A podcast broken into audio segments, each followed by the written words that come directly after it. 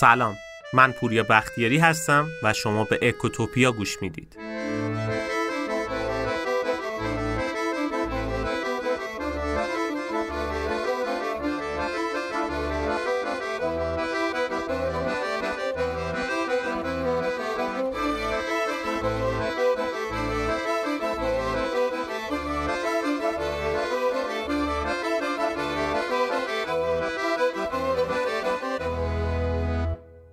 می‌خوام این اپیزود رو با نوشته ای از برتوت برشت شروع بکنم. علتش رو هم بهتون میگم. البته خودتون متوجه میشید. آهای آیندگان شما که از دل طوفانی بیرون میجهید که ما را بلعیده وقتی از ضعفای ما حرف می‌زنید یادتان باشد از زمانه سخت ما هم چیزی بگویید. به یاد آورید که ما بیش از کفشهایمان کشور عوض کردیم. و نومیدانه میدانهای جنگ را پشت سر گذاشتیم. آنجا که ستم بود و اعتراضی نبود.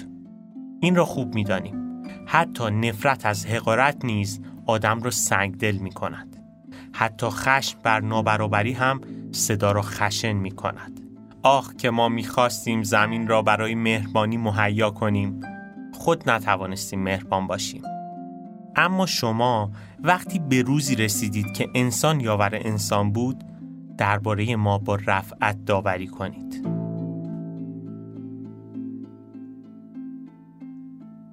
اپیزود رو با این شعر شروع کردم. چون این اپیزود برای آینده ها و نسل بعدیه. توی این اپیزود می‌خوام یه داستان اقتصادی واقعی رو با هم بررسی بکنیم تا شاید آینه عبرتی برای نسل بعدیمون باشه که اشتباه های ما رو تکرار نکنن. در مورد چی می‌خوام حرف بزنم؟ داستان خودرو توی ایران. واقعا جالب و عجیبه. شاید باورش هم خیلی سخت باشه که شما به یه صنعت انحصار بدی جلوی واردات رو بگیری مصرف کننده داخلی و گروگان بگیری که حتما همون آشغالی که تولید می‌کنی رو مجبور باشه بخره. یعنی یه فروش تضمینی بدی بهش. ولی نتیجه همه این حمایت ها این بشه که کیفیت هر روز بدتر بشه. خلاقیت خاصی تو صنعت خود رو نبینیم قیمت خود رو هم سر به فلک بکشه و در نهایت این صنعت ورشکست بشه و یه زیان انباشته خیلی زیاد ایجاد بکنه. حالا همه اینا در کنار اینه که به خاطر ایمنی پایین خودروهای داخلی آدمای خیلی زیادی روزانه میمیرن توی جاده ها علاوه بر اینکه به خاطر کیفیت پایین تولید این خودروها مصرف خیلی بالایی دارن و آلودگی خیلی زیادی هم درست کردن. تا جایی که مصرف بنزین توی همین تابستون 1402 رکورد تاریخی خودشو زده. واقعا سیاستگذاری اقتصادی توی صنعت خودرو یه فاجعه به تمام معنا بود. ولی خب به عنوان یک کیس استادی اقتصادی خیلی خوبه که بشینیم با هم بررسی بکنیم که ببینیم چی شد که طی پنج سال بله فقط طی پنج سال این صنعت به خاک سیاه نشست. میم این اپیزود درس عبرتی برای آینده هاست. که امیدوارم آینده ها این اشتباهات رو تکرار نکنن. روند این اپیزود هم این مدلیه که میایم میگیم چی شد که اینطوری شد. دونه دونه علتهای اقتصادیش رو با هم بررسی می‌کنیم. علاوه بر این که راجب مقالطه ها و حرفای اشتباهی هم که مسئولین می‌زنن مفصل حرف می‌زنیم. به نظرم مقدمه کافیه. بریم بشنویم داستان غمانگیز خودرو رو توی ایران. واقعا درس اقتصادی خیلی بزرگی توی این اپیزود هست که توصیه می‌کنم با دقت خیلی بیشتری این اپیزود رو گوش بکنید. چون فارغ از این که میایم شرح ماجرا میدیم علتهای اقتصادی رو هم با هم بررسی می‌کنیم. و طبق رسالت اکوتوپیا حتما آخرش راهکارهای درست رو میگیم که دقیقا چه کاری باید انجام بدن چه کارهایی باید انجام می‌دادن که ندادن و راهکار درست چیه.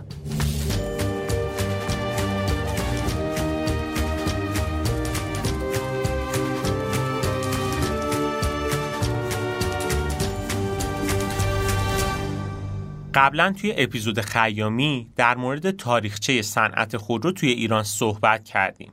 گفتیم که برادرای خیامی چه کولاکی کرده بودن توی اون دوران. توی اپیزود اقتصاد دستوری و اپیزود مصادره هم یه اشاره جزئی به این صنعت داشتیم و یه گریزی زدیم و قول دادیم که توی اپیزود مختص خودش بشینیم مفصل داستان خودرو رو باز بکنیم. ولی خب حالا وقتشه. خوب گوش بکنید تا با معجزات اقتصاد دستوری و حمایت از تولید ملی بهتر آشنا بشید. و متوجه بشین که چی میشه که فقط طی پنج سال این همه بلا سر این صنعت میاد. داستان از اونجایی شروع میشه که صنعت خودرو توی ایران روزگار طلایی و درخشانی رو داشت. که خب این موفقیتش رو هم بیشتر مدیون مدیریت کار درستا و آدم حسابیایی مثل برادرای خیامی بود. البته آدمای خیلی زیادی توی خودرو فعالیت می‌کردن. مثل جعفر اخوان و آدمهای زیاد دیگه. ولی خب کسایی که خیلی رشد دادن این صنعت رو و پایه‌گذار صنعت خودرو توی ایران بودن واقعا برادرای خیامی بودن. که خب متاسفانه همون جوری که تو اپیزود مصادره گفتیم از دستشون مصادره می‌کنن متخصصا رو کنار می‌زنن و متعهدین رو میارن سر کار. آدمایی که هیچ سررشته و دانش خاصی از این صنعت ندارن. از این صنعت که چه ارز کنم کلا دانش خاصی از اقتصاد ندارن و اصلا اصول اقتصاد رو قبول ندارن. با کنار رفتن خیامی ها و متخصصین این صنعت دیگه کم کم صنعت خود رو از اون درخشش همیشگی و توی اوج بودن فاصله جدی گرفت. ولی خب کجدار و مریض هم پیش می‌رفت و کار می‌کرد. و واقعا هیچ وقت توی ایران اوضاع خودرو خیلی بحرانی نبود. منطقی و معقول بود. یعنی تا همین 5 6 سال پیش هم هم خودروهای خارجی از برندهای مختلف می‌دیدیم توی جاده ها که خود این خودروهای خارجی هم به چند دسته مختلف تقسیم می شدن. یه دستشون خودروهای اکنومی و اقتصادی بودن. یه دسته دیگرشون هم از برندهای متوسط و میان رده بود مثل کیا، فولکس و شرکت های دیگه که وجود داشت. در کنار اینا برندهای لوکسی مثل BMW، بنز، لکسوس و خیلی شرکت های دیگه هم توی ایران داشتیم که هر کسی پول داشت می‌تونست بره بخره. علاوه بر خودروهای وارداتی، مونتاژکارا هم خیلی خوب فعالیت می‌کردن و خودروهای مونتاژی خیلی زیادی داشتیم. و خب در کنار اینا هم خودروسازی داخلی خودرو تولید می‌کردن و به مردم عرضه می‌کردن. هنوز زیانده نشده بودن. یعنی سود زیادی نمی‌کردن ولی خب به اون صورت هم زیانده نبودن. واقعا با یه مدیریت درست حل می‌شد مشکل صنعت خودرو. تا اینکه برجام سرانجام به فرجام رسید و ما تحریم شدیم. در نظر داشته باشین وقتی تحریم اتفاق میفته ما به معنی واقعی میریم توی یه جنگ اقتصادی تمام ایار باید به هر طریقی که شده و بلدیم این تحریما رو خونسا بکنیم یا به عبارت بهتری تحریما رو دور بزنیم ولی خب مسئولین ما کلا بازی رو برعکس متوجه شدن. نه تنها تحریما رو دور نزدن بلکه خیلی شیک و مجلسی توی زمین دشمن هم بازی کردن. یعنی اومدن اون با و هایی که آمریکا حواسش نبود رو هم پوشوندن. چیکار کردن؟ دقیقا بدترین گزینه های ممکن رو انتخاب کردن. اشتباه ترین تصمیمات رو گرفتن. و اینجا بود که دیگه کم کم فاجعه داشت شکل می گرفت یکی از این کارا این بود که اومدن جلوی واردات رو از اواخر سال 2017 گرفتن. و یه نکته خیلی جالب هم اینجا وجود داره. عموما تو سازمان ها و ارگان دولتی مدیریت فشلی می‌بینیم. ولی توی این قسمت مدیریت با بهترین مدل انجام شد. یعنی اومدن با قدرت این اهداف رو پیش بردن و اجازه واردات حتی یه دونه خودرو رو هم ندادن. بله جلوی واردات خودرو به طور کامل گرفته شد.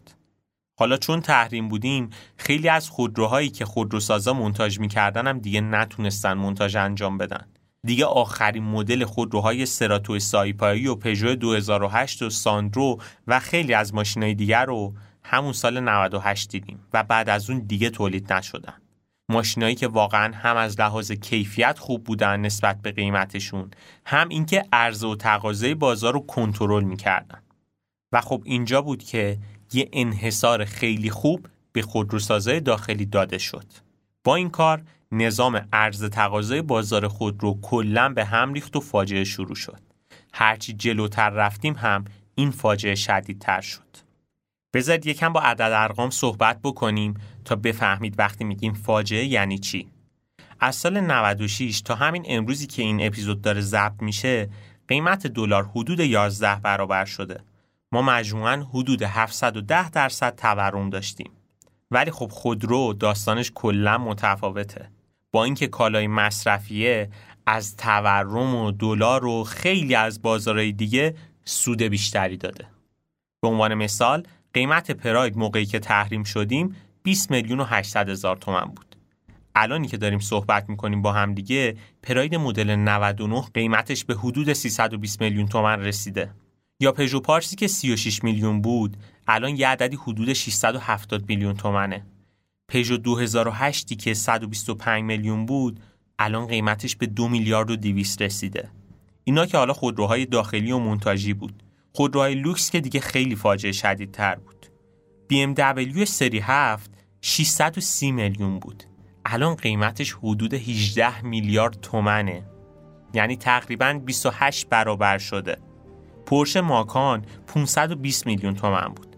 الان حدود 14 میلیارد تومنه. تویوتا سی 4 250 میلیون تومن بود. الان قیمتش حدود 5 میلیارد تومنه. لکسوس انیکسی که 300 میلیون تومن بود الان 7 میلیارد و 300 میلیون تومن شده. حجم فاجعه رو ببینید چقدر زیاده. بیایم با هم بررسی بکنیم ببینیم چی شد که اینطوری شد.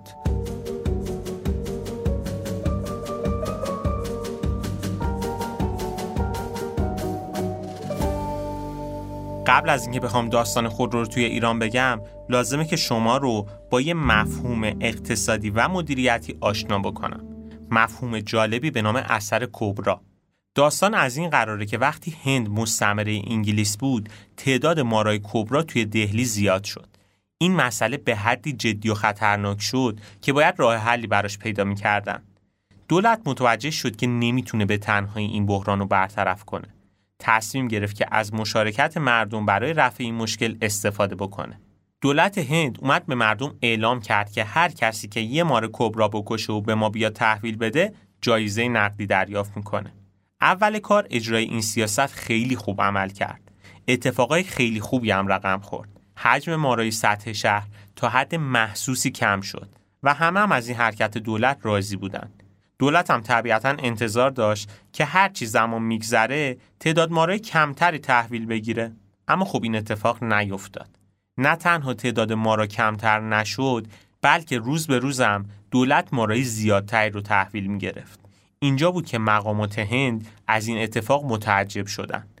تعداد مارای سطح شهر کم شده بود. پس چطور تعداد ماری که دولت تحویل می گرفت هر روز داشت بیشتر می شد؟ دولت هند اومد بررسی زیادی انجام داد و متوجه شد که یه سری مردم اومدن مار پرورش میدن. مردم مار پرورش می‌دادن، میکشتن و جنازش به دولت تحویل می‌دادن. یعنی دولت با این کارش یه بیزینس برای مردم درست کرده بود که فروش تضمینی داشت. مقامات هند برای اینکه از پرورش مار جلوگیری بکنن اعلام کردند که دیگه بابت تحویل مار به کسی پول نمیدیم. حالا مردم که متوجه شدن دیگه مارایی که پرورش دادن منفعتی نداره تموم اونا رو تو شهر رها کردن. نتیجه این شد که مقدار مارها حتی از قبل شروع این تر هم بیشتر شد. این یه ماجرای تاریخی واقعی بود که به اثر کبرا معروف شد توی اقتصاد و مدیریت. اثر کبرا وقتی اتفاق میفته که راه حل احتمالی یه مسئله باعث بشه که اون مشکل به یه موزل بزرگتر تبدیل بشه. و این اثر کبرا دقیقا چیزی بود که توی صنعت خود رو توی ایران اتفاق افتاد. واقعا تفکر سیستمی نداشتن باعث شد که فاجعه توی این صنعت شکل بگیره. برگردیم سراغ داستان خودمون داستان خودرو نکته اولی که باید بدونیم اینه که خودرو یه کالای مصرفیه. طبیعتا هر چقدر بره جلوتر و بیشتر از عمرش بگذره چون استهلاک بیشتری پیدا می‌کنه مدلای جدیدتری به بازار میاد انتظار داریم که قیمتش هم کمتر بشه. ولی خب داستان اینجا بود که به خاطر سیاست اشتباهی که اتفاق افتاد خودرو رو به یک کالای سرمایه‌ای تبدیل کردن. یعنی حالا علاوه بر اینکه تولید داخل پاسخگوی نیاز نبود اومدن علاوه بر مصرف کننده ها و کسایی که متقاضی واقعی این بازار بودن سرمایه دارا هم وارد بازی کردن. سرمایه دارا شروع کردن به خرید خودرو به این نیت که خودرو بخرن و سود بکنن. توجه داشته باشید که سرمایه دارا مقصر وضع موجود نیستن. ما بارها توی اپیزودهای مختلف این نکته رو اشاره کردیم که اقتصاد علم انگیزه هاست. مردم به انگیزه های شخصیشون جواب میدن. حتی یه اپیزود با همین عنوان هم ضبط کردیم. اپیزود انگیزه که توصیه می‌کنم اونو حتما گوش بکنید. واقعا اقتصاد جای موعظه و توصیه های اخلاقی نیست که حتما یه دولت مرد بیاد بگه مردم مراد کنید. مردم هم بگن چشم قربان. یا مثلا یه سلبریتی بیاد بگه که مردم ماشین نخرید از خودروسازا تا مجبور بشن ماشین رو به قیمت ارزون به ما بدن. بعدم که خب این کمپین شکست می‌خوره ملت بیان انگشت اتهام به سمت همدیگه نشون بدن که آره ما هر چی سرمون بیاد حقمونه. ما خودمون به خودمون رحم نمی کنیم چه انتظاری از دولت داریم؟ و خب این مدل صحبت ها. توجه داشته باشین مردم عادی قربانیای وضع موجودن. اون دلال یا اون کسی که به نیت سود کردن خود رو می‌خره هیچ کار اشتباهی انجام نداده. کار اشتباه رو اون کسی انجام داده که انگیزه این کار رو برای مردم ایجاد کرده. مقصر اصلی اونه. توصیه می‌کنم علاوه بر اپیزود انگیزه که اشاره کردیم اپیزود نخریم تا بگندد رو هم گوش بکنید تا بهتر صحبت ما رو درک بکنید.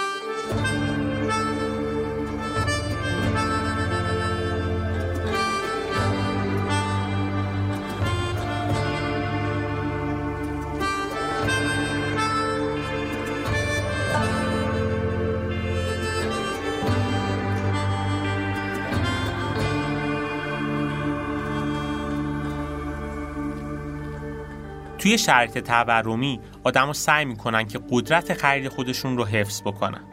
طبیعتا دنبال گزینه هایی هستن که سود داشته باشه براشون. و خب با این اتفاقی که توی صنعت خود رو افتاد دیدن شرایط سوددهه و شروع کردن به خرید خود رو.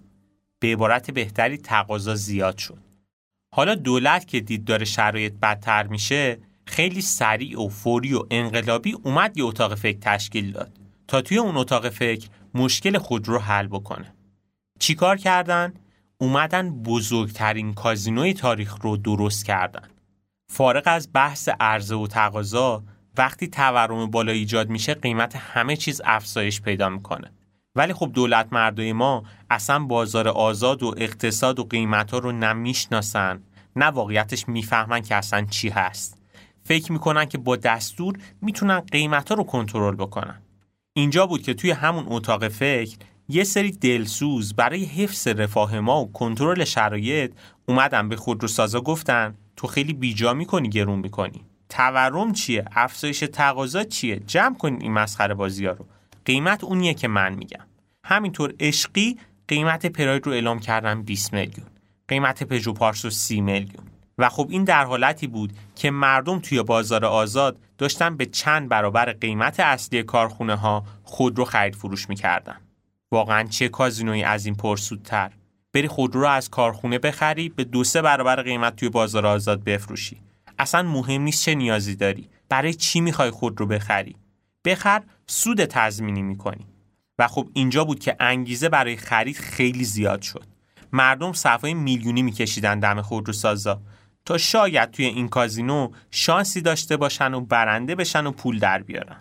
دولت خیلی زود متوجه شد که این راهکار جواب نمیده. اومد یه سیاست دیگه به خرج داد که کارو بدتر کرد. دوباره اومد اسطوره های اقتصادیشو صدا کرد تا راهکار بدن. این حضرات هم باز خیلی سریع و فوری و انقلابی برگ بعدی رو کردن. اومدن گفتن راهکار محدودیته. ما باید فروش رو محدود بکنیم که فقط خریدار واقعی بره بخره. روی همین حساب اومدن گفتن از این به بعد فقط کسایی می‌تونن خود رو ثبت نام بکنن که اولا هیچ خودرویی به نامشون نباشه. دوما اگرم برنده شد کسی تا یک سال اجازه فروش این خودروها رو نداره. نتیجه چی بود؟ نتیجه این شد که با این کار وضعیت عرضه و تقاضا بازم بدتر شد. یعنی کسایی که ثبت نام کرده بودن تا بفروشن و سود بکنن حالا با این کارشون خیلی خوشگل خودرو رو توی پارکینگ های خونشون یه سال خوابوندن تا سال بعد با قیمتی بیشتری بفروشن. تازه این یه طرف قضیه است. اگه شما با وکلا هم صحبت کرده باشین می‌دونید که خیلی ها اومدن فروش وکالتی خودرو انجام دادن و خدا می‌دونه چقدر پرونده کلاهبرداری این وسط درست شد. بله دولت با این کارش هم فضا رو جرمخیزتر کرد و مشکلای خیلی بیشتری پیش آورد. اینجا بود که دیدن این راهکارم جواب نمیده. نابغای اقتصادی ما اومدن راهکاری دادن که برای اولین بار توی دنیا انجام می‌شد. چه راهکاری؟ عرضه خودرو توی بورس کالا. این کار واقعا برای اولین بار توی دنیا انجام شد. هیچ بورس کالایی رو توی دنیا پیدا نمی کنید که خود رو بفروشه. توی بورس کالا قاعدتا کالایی باید عرضه بشه که کیفیتش کاملا مشخص و تضمینی باشه مثلا شما به یه اطلاعیه عرضه زعفرون توی بورس کالا اگه دقت بکنین متوجه میشید که دقیقا با چه کیفیتی چه ویژگی هایی و با چه جزئیاتی راجبش صحبت شده. اون کالا استاندارد پذیره. ولی خب خودرو این مدلی نیست.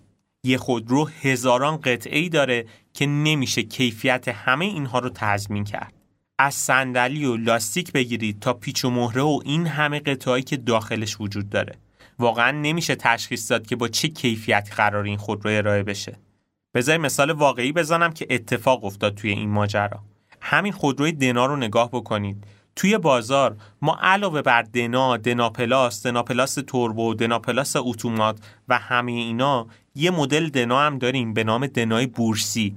این دناها برخلاف بقیه ماشینای دنا رینگ اسپورت ندارن و قالپاق دارن که بهشون دنای بورسی یا دنای قالپاقی میگن. ولی خب اگه از انصاف نگذریم با تمام این تفاسیر انصافا اقدام بدی هم نبود.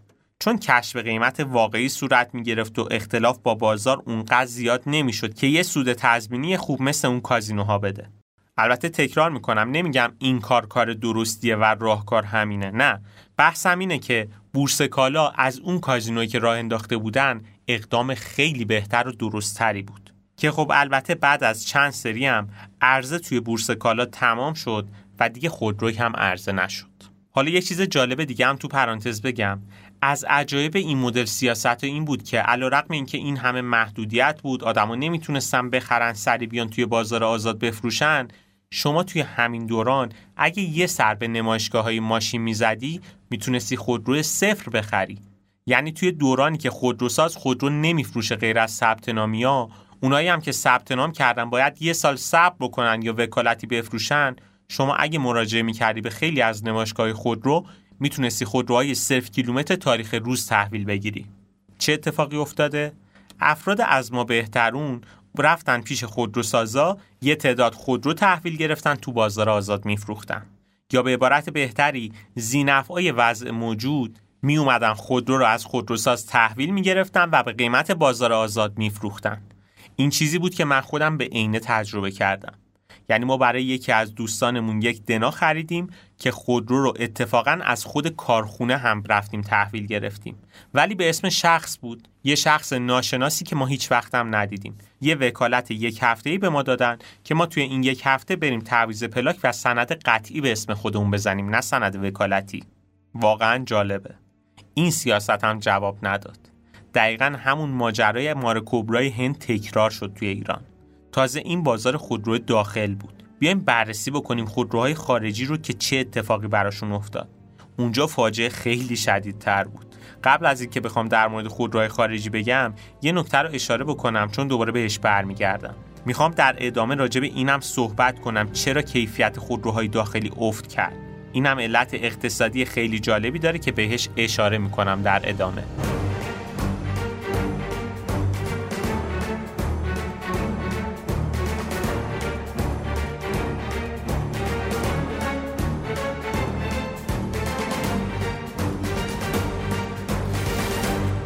خب همونطوری که گفتیم خودرو داخلی حدوداً 15 الی 20 برابر شد طی این 5 ساله.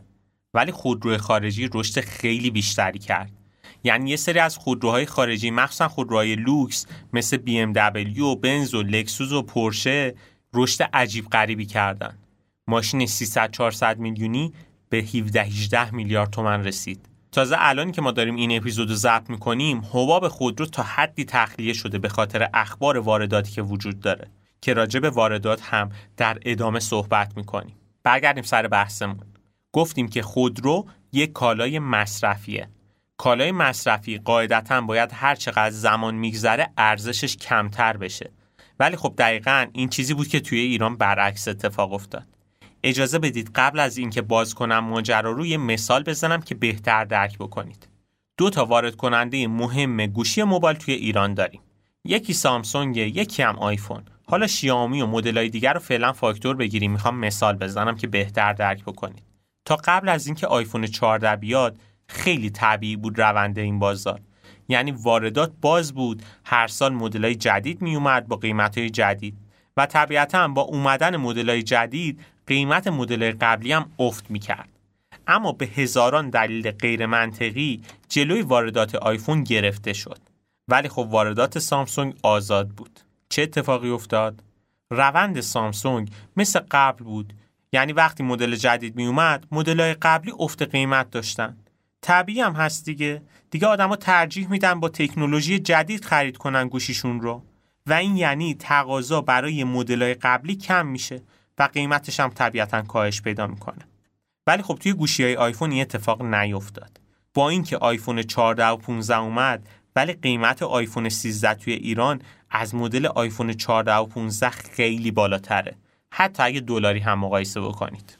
با جلوگیری واردات آیفون سرمایه گذاره زیادی اومدن آیفون خریدن دپو کردن انبار کردن تا سود خیلی زیادی ببرن. مثلا من خودم به شخصه با دلار 38 هزار تومنی آیفون 13 پرو مکس رو خریدم حدود 39 میلیون تومن همین الانی که داریم با هم صحبت می‌کنیم قیمت آیفون 13 پرو مکس شده حدود 110 میلیون تومن قیمت دلارم کمتر از 20 درصد افزایش پیدا کرده. و این افزایش قیمت در حدود همین 15 ماهیه که این محدودیت واردات انجام شده. حالا یه سوال مهم. اگه کسی گوشی سامسونگ دپو می‌کرد این مدت سود می‌کرد؟ قطعا نه. قیمت گوشی های سامسونگ افزایش پیدا کرد. طبیعتا نه. بیایم با عدد رقم با هم صحبت کنیم. تا قبل از اینکه جلوی واردات آیفون گرفته بشه قیمت پرچمدارای سامسونگ و پرچمدارای آیفون تقریبا برابر بودن. یعنی سامسونگ S22 اولترا تقریبا با آیفون 13 پرو مکس یک رده قیمتی بودن. هر دوتا حدود 40 میلیون تومن بودن. الان که داریم این اپیزود رو ضبط می‌کنیم قیمت سامسونگ S22 اولترا نسبت به اون موقع حدود دو میلیون تومن هم ارزون تر شده. با اینکه ما افزایش قیمت دلار رو داشتیم این کالا هم کالای دلاریه. ولی قیمت آیفون حدود دو هفت دهم برابر شده. ما اومدیم دو تا از پرچمدارای برند مختلف رو انتخاب کردیم که مقایسه و مقایسه درستی باشه. بیایم برگردیم سر داستان خودروی خودمون. توی خودرو همین اتفاق تکرار شد همین الان که داریم با هم صحبت می‌کنیم قیمت خودروهای مدل 2016 و 2017 که تازه 50 هزار کیلومتر هم کار کرده از مدل صفر 2023 همون ماشین که تازه کلی آپشن جدید بهش اضافه شده و با یه design متفاوت توی بازار اومده خیلی گرون تره. اصلا قیمتشون قابل مقایسه نیست. یعنی شما همین الان اگه خیلی از این خودروهای خارجی دست دوم رو توی بازار بفروشید می‌تونید برید توی امارات دو تا خودرو صفر اون مدل رو بخرید. تازه شما اگه از لحاظ قدرت خرید هم بخواید محاسباتتون رو انجام بدین می‌دونین که اختلاف خیلی شدید تره بگذریم از این بحث. این مثال آیفون و سامسونگ رو زدیم که شما متوجه بشین محدودیت چه بلایی سر یه صنعت میاره. البته این صحبت اون فقط برای خودروهای وارداتی نبوده. خودروهای منتاجی هم که طی همین بازه زمانی به بازار وارد شدن فاجعه بود. یا بهتره بگم فاجعه درست شد. این خودروهای منتاجی هم عموما چینی بودن دیگه. یکی از علتهایی که فاجعه توی این خودروهای منتاجی هم درست شد این بود که انحصار واردات و باز دست یه عده افراد محدود دادن. طبیعتا این افرادم هیچ چیزی بیشتر از سود شخصی براشون مهم نیست. تکرار می‌کنم. اقتصاد علم انگیزه هاست. آدما به انگیزه های شخصیشون جواب میدن. نتیجه این بود که خودروهای 15 هزار دلاری چینی که اگه با دلار 50 هزار تومنی هم حساب کنیم قیمتشون حدود 750 میلیون میشه توی بازار آزاد داره به قیمت حدوداً 3 میلیارد تومنی به فروش می‌رسه. ببینید چقدر فاجعه عمیقه. این دقیقا معجزه اقتصاد دستوریه که یه عده رو اینطوری یه شب پولدار می‌کنه. و خیلی طبیعی هم هست دیگه. اینکه این همه شرایط اقساطی می‌ذارن برای این خودروها علتش همینه. خودرو رو داره به چهار برابر قیمت میفروشه. وقتی که اول کار نصف قیمت خودرو رو می‌گیره اصلا شما نیاین بقیه قسطا رو هم بدین. هیچ ریسکی متحمل اون کس که داره خودرو رو به شما میفروشه نیست. اون طرف همون نصف پولی هم که از شما گرفته یک سود 100 درصدی کرده. حالا حتی اگه این قسطاتون رو هم پرداخت نکنین این آدم یه سود خیلی خوب برده. تازه نکته اینجاست که خودروهای درجه یک هم نبودن این خودروهای چینی. این خودروهایی که داریم می‌بینیم درجه 3 و 4 چینی هن. حتی شرکت های نسبتا خوب چینی مثل هاوال و بیوایدی که یه مدت خودروهاشون رو توی بازار می‌دیدیم هم اینا هم دیگه نیستن. و همون خودروهای درجه 3 و 4 فقط.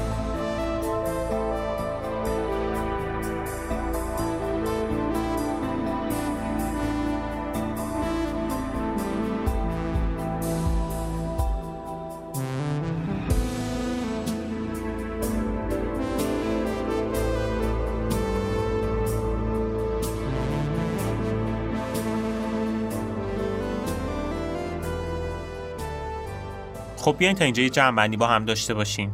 گفتیم که ما وقتی تحریم شدیم شروع فاجعه و مشکل بود. ولی خب هنوز یه سری باگای وجود داشت که می‌شد ازشون استفاده کرد تا شرایط بهتر بشه. و این کار هم داشت انجام می‌شد. مثلا به نظرتون واقعا هیوندا و لکسوس نمی‌دونن که قطر و عمان و امارات چقدر جمعیت دارن که این همه کشتی خودرو میفرستادن اونجا؟ صدها کشتی خودرو میومد چرا اونا قطعا می‌دونن که این خودرو قراره توی ایران استفاده بشه؟ اونا هم business دارن می‌خوان سود بکنن. طبیعتا میفروشن چون ریسکی هم نداره براشون. میفروختن یه سری دیگه هم از سمت همون امارات و کشورهای جنوب خلیج فارس وارد می‌کردن. این دقیقا یعنی همون خونسا کردن تحریم. ولی خب گفتیم دیگه ما یه سری دلسوز وطنی داریم که ما رو از درون تحریم می‌کنن. و با توهم ما می‌توانیم و استفاده از عباراتی مثل تحریم نعمت الهیه بدترین تصمیمای ممکن رو می‌گیرن و تو زمین دشمن بازی می‌کنن و اتفاقی که نباید میافتاد رو برای این بازار رقم زدن. بله ما از درون تحریمیم. این لجبازی ها و توهم ها باعث شد که خودرویی که یک کالای مصرفیه به یک کالای سرمایه‌ای تبدیل بشه. سرمایه شدن این بازار باعث شد میزان تقاضا بالا بره. ورود سرمایه گذاران بیش از حد شد و چون تحریم بودیم نمی‌تونستیم زیر رو برای افزایش تولید بالا ببریم. یعنی یه روش سرمایه گذاری ایدئال و بدون ریسک برای مردم این شد که خودرو بخرن توی خونه هاشون نگهداری کنن یا به عبارت بهتری احتکار بکنن. بیاین یه نگاه به آمارا بندازیم تا متوجه بشین چقدر فاجعه زیاده. طبق بررسی ها و آمارای رسمی و غیر رسمی حدود 700 الی 800 هزار تا ما خودرو احتکار شده داریم که مردم توی خونه هاشون نگهداری کردن. شاید براتون سوال باشه منظور از احتکار چیه؟ اصلا چطور می‌تونیم بفهمیم یه خودرو احتکار شده توی خونه مردم؟ خودروهای احتکار شده خودروهایی که نه سرویس اولیهشون انجام شده نه هیچ نقل و انتقالی روشون هست نه حتی درخواست کارت سوخت دادن یا از کارت سوختاشون هیچ استفاده ای نکردن نه حتی یک قبض جریمه براشون اومده نه عوارض شهرداری دادن نه معاینه فنی نه هیچ چیز دیگه ای بله از این آمارها میشه رسید به اینکه ما چه تعداد خودرو احتکار شده داریم. از این خودروهای احتکار شده حدود 350 هزار تاشون خودروهایی بودن که مردم توی قرعه کشی خریدن. خریدن توی خونشون نگهداری کردن. با قیمت خیلی پایین خریدن تو پارکینگ گذاشتن. چون مطمئنن تورم داریم شرایط هم این مدلیه.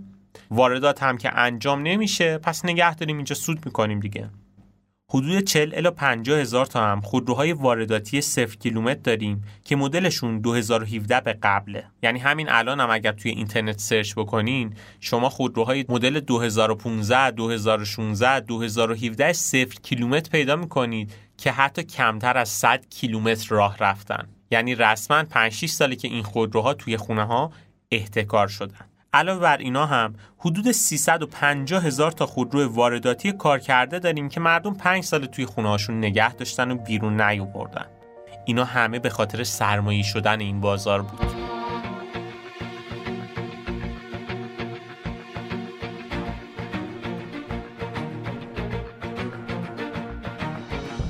به نظرم حالا که فهمیدیم چی شد که اینطوری شد بیایم راجع به یه سری مقالطه ها هم صحبت بکنیم یه توجیه خیلی زیادی که میشه اینه که میگن آقا ما باید از تولید ملی حمایت بکنیم.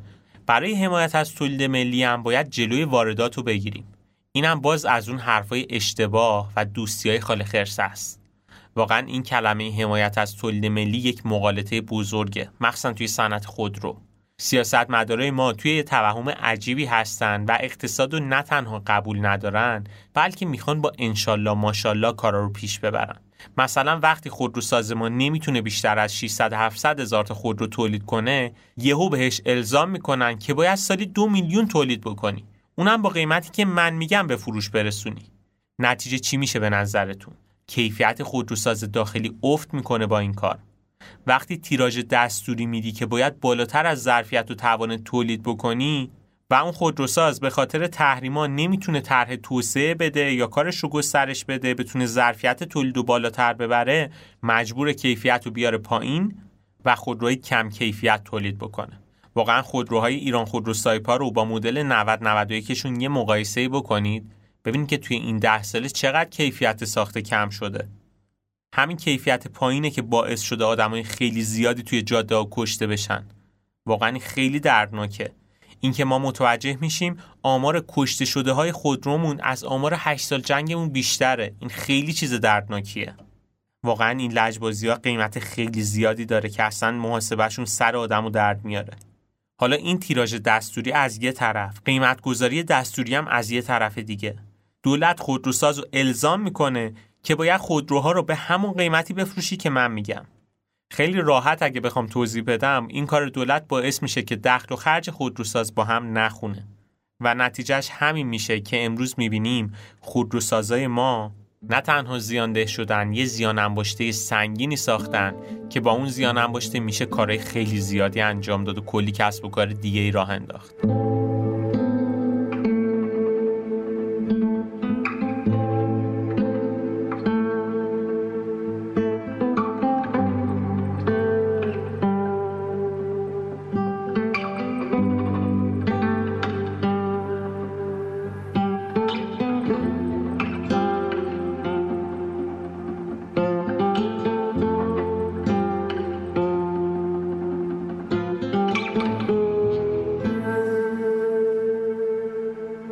یکی از مقالط های جدی دیگه که توی این بازار وجود داره اینه که میگن چند صد هزار نفر توی این صنعت دارن کار می‌کنن و وارد کردن خودرو حمایت نکردن از تولید ملی نادیده گرفتن زحمت این همه کارمنده. این هم یه مقالطه بزرگه. واقعا خون کسایی که تو صنعت خودرو کار می‌کنن از بقیه جامعه رنگین تره کارشون انقدر سختتر از بقیه جامعه است؟ مگر ما الان تولید کننده برنج نیستیم؟ مگه برنجای خیلی با کیفیت و خوبی هم نداریم؟ پس چرا واردات برنجو داریم انجام میدیم؟ یعنی واقعا اون کارگری که توی شالیزار داره این همه زحمت می‌کشه کار می‌کنه و برنج کشت می‌کنه ارزش کارش کمتر از اون کسیه که داره توی ایران خود رو سایپا کار می‌کنه؟ نه. برنج وارد می‌کنن کار درستی هم انجام میدن. این کار رو برای تنظیم بازار انجام میدن. در نظر بگیرید همین سیاست خودرو رو ما توی برنج داشتیم. می‌گفتن برای حمایت از تولید ملی و برنج های داخلی ما باید جلوی واردات برنج پاکستانی و هندی و بقیه برنج کشور دیگر رو بگیریم. چه اتفاقی میافتاد؟ احتمالا مثل صنعت خودرویی که این همه آدم دارن کشته میشن به خاطر کیفیت پایین و عرضه و تقاضا به هم ریخت و قیمت خیلی زیادی شده توی صنعت برنج هم این اتفاق تکرار می‌شد. آدمای زیادی از گشنگی میمردن قیمت برنج سر به فلک می‌کشید. و این وسط هم چند تا دهقان رو هم اعدام می‌کردن به خاطر سلاطین برنج که اینا بودن که قیمت برنج رو افزایش دادن. ولی خب هیچ این کارا نمیشه. برنج داره وارد میشه. می‌بینیم که بازار برنج هم اونقدر بحرانی نیست. راهکار منطقی و معقولا برای این بازار خود رو همینه. ما باید بیایم تنظیم بازار انجام بدیم. یعنی اول باید بیایم ببینیم اصلا چقدر تقاضای واقعی توی بازار وجود داره. حالا وقتی که این رو فهمیدیم باید بریم سراغ حل مسئله. یعنی بریم اول سراغ خودروساز. بگیم آقای خودروساز شما سالانه چقدر ظرفیت تولید خودرو به طور منطقی داری که بتونی خودروهای با کیفیت و خوب ارائه بکنی؟ بعد از اون بریم سراغ منتاج کننده. بگیم آقای منتاج کننده شما چند تا خودرو می‌تونی سالانه منتاج بکنی؟ مازاد چیزی که باقی میمونه رو باید وارد بکنیم. حالا برای اینکه رقابت درستم شکل بگیره و مردم ترغیب بشن خودروهای داخلی بخرن باید برای واردات خودرو هم تعرفه بگیریم که یه تعرفه هم یه چیز معقوله.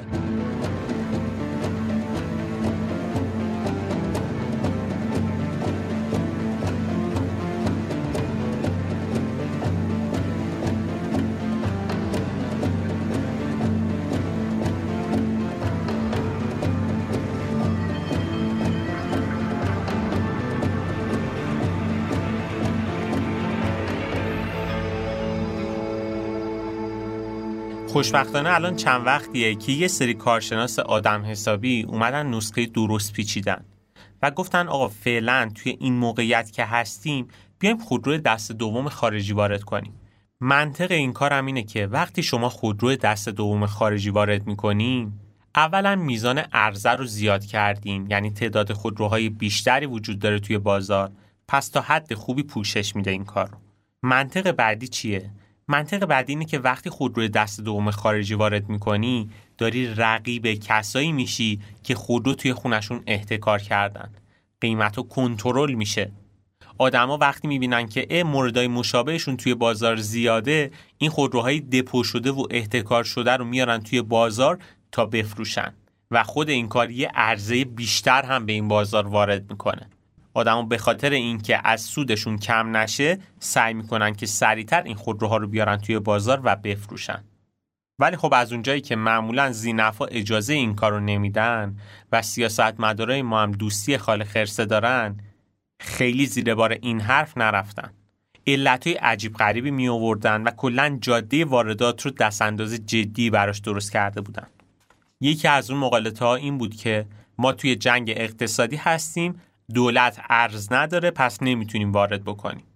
که خب راهکار کارشناسا اینجا این بود که چرا بیایم واردات رو انحصارش رو بدیم به دولت یا شرکت های دولتی؟ واقعا وارد کردن خود رو چه تخصص و مهارتی می‌خواد؟ همه می‌تونن وارد بکنن. واردات خود رو برای همه باز باشه. شاید دولت پول نداشته باشه ولی مردم پول دارن. آدمای خیلی زیادی هستن که سرمایه های خیلی زیادی دارن. و وقتی این فضا رو مهیا ببینن میرن خودشون سرمایه گذاری می‌کنن خود رو وارد می‌کنن. بذارین اینم باز با عدد ارقام براتون بگم. طی همین سه سال گذشته طبق آمار وزارت مسکن ترکیه ایرانیا 15 میلیارد دلار توی ترکیه ملک خریدن. حدود 70 میلیارد دلار توی بازار ملک کانادا سرمایه گذاری کردن.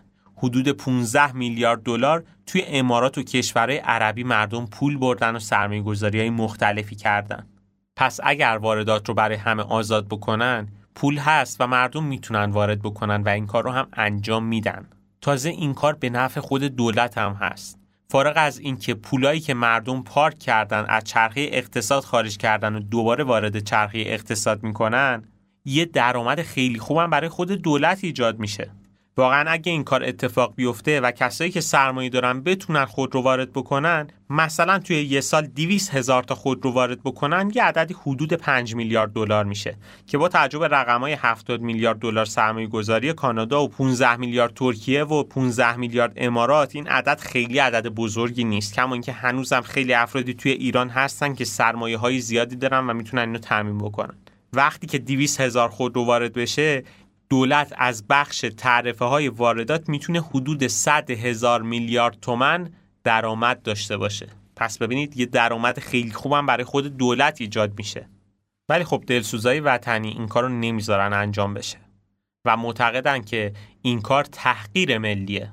ما خودمون خودروساز داریم. چرا باید بریم خودروهای دست دوم یا نوع کشورهای دیگر رو بگیریم؟ ما نباید زیر بار این مدل تحقیر بریم. این استدلالا رو می‌کنن. و نکته جالبتر اینجا بود که وقتی مطالبه گری توی این قسمت زیاد شد دولت باز اقدامای عجیب غریبی انجام داد. یعنی گفت که باشه قبوله خودرو وارد می‌کنیم. شرط واردات چیه؟ شرط واردات اینه که خودرو فقط توسط کسایی وارد بشه که نمایندگی رسمی داشته باشن. ولی خب نکته جالب اینجاست که ما تحریمیم. توی تحریم کسی نمایندگی رسمی نداره که. یعنی رسما یه شرطی می‌ذارن که انجام شدنش محاله. یه روایت جالب هست که میگن یه روز مولا نصرالدین رفت مادر خودش رو بفروشه. یه نفر بهش گفت بی غیرت این چه کاری داری می‌کنی؟ کی مادر خودش رو میفروشه؟ گفت بابا من به یه قیمتی می‌ذارم که کسی نخره. اینجا هم دقیقا ماجرا همینه. یه شرطی می‌ذارن که اصلا امکان پذیر نیست انجام شدنش. یکی دیگه از کارهای جالب دولت این بود که شروع کرد خبر درمانی. یعنی اومد یه شایعه ایجاد کرد که بتونه با این کار قیمت خود رو کنترل بکنه. اومد گفت بله واردات باز شده.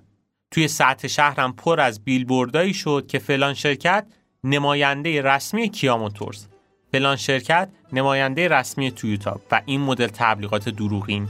و ما می‌دونیم که تو شرایط تحریمی اصلا کسی نمایندگی رسمی نمی‌تونه بگیره. داستان خود رو توی ایران همینقدر جذاب و اعصاب خورد کنه. ای مرغ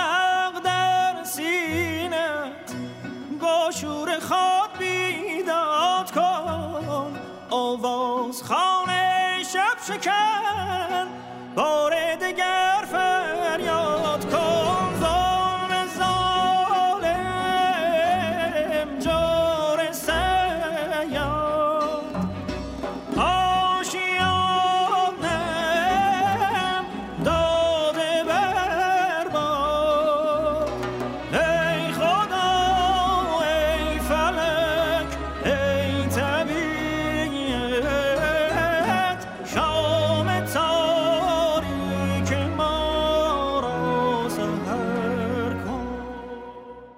داستان امروزمون تمام شد.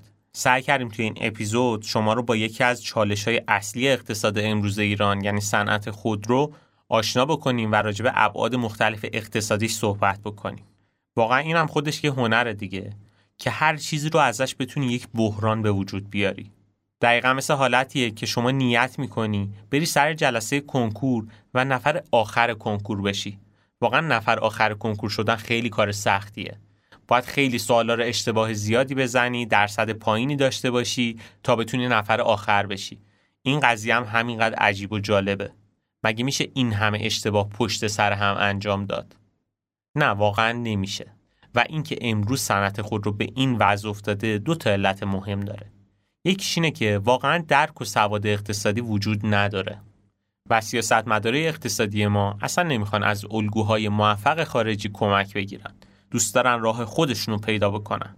این یه علتشه. علت مهمترش زینفعاه یادتون باشه همیشه توی اقتصاد دستوری و تو شرایط تورمی همیشه یه عده‌ای هستن که وضعشون بسیار خوب میشه. زینف وضع موجودن. به عنوان مثال همین تحریما درسته که اکثر جامعه رو فقیر کرده شرایط رو بدتر کرده مشکل جدی به وجود آورده. ولی همین تحریما باعث شده که عده خیلی زیادی پولدار بشن. یه ثروت های یک شبه عجیب غریب پیدا بکنن. توی صنعت خودرو هم همینه. آدمای زینف توی این صنعت کم نیستن. واقعا لفظ مافیای خودرو لفظ خیلی درستیه. کسایی که خیلی راحت جلوی واردات رو می‌گیرن خبر درمانی می‌کنن کارهای مختلفی می‌کنن که به هر طریقی شده بتونن یه سود خیلی خوب از این بازار ببرن. مهم هم نیست که بقیه مردم چه اتفاقی براشون میفته این همه آدم تو جاده ها کشته میشن. این همه جوونا حسرت اینکه یک خودروی لوکس رو اصلا بتونن از نزدیک ببینن که چه آپشنی داره چه ویژگیهایی داره. حسرت اینو به دل آدما مونده. و خب هیچ کدوم اینا مهم نیست. سیاست مدارای اقتصادی ما بارها به مدل مختلفی به ما ثابت کردن که همیشه بدترین تصمیم موجود رو می‌گیرن. بزن آخر اپیزودم با همون شعری که اول کار شروع کردیم تمومش بکنیم. شعر خیلی خوبیه که من اصلا وقتی این شعر رو خوندم تصمیم گرفتم این اپیزود رو بنویسم. آهای آیندگان شما که از دل طوفانی بیرون می جهید که ما را بلعیده وقتی از ضعفای ما حرف می‌زنید یادتان باشد از زمانه سخت ما هم چیزی بگویید. به یاد آورید که ما بیش از کفش هامان کشور عوض کردیم و نومیدان میدانهای جنگ را پشت سر گذاشتیم. آنجا که ستم بود و اعتراضی نبود. این را خوب می‌دانیم. حتی نفرت از حقارت نیز آدم را سنگ دل می کند حتی خشم بر نابرابری هم صدا را خشم می کند آخ آخ که ما می‌خواستیم زمین را برای مهربانی مهیا کنیم. خود نتوانستیم مهربان باشیم. اما شما وقتی به روزی رسیدید که انسان یاور انسان بود درباره ما با رفعت داوری کنید.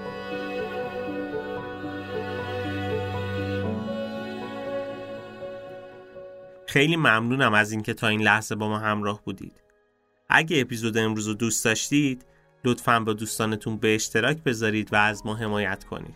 این بهترین دلگرمی برای ماست. توصیه می‌کنم به سایتمون هم حتما مراجعه بکنید.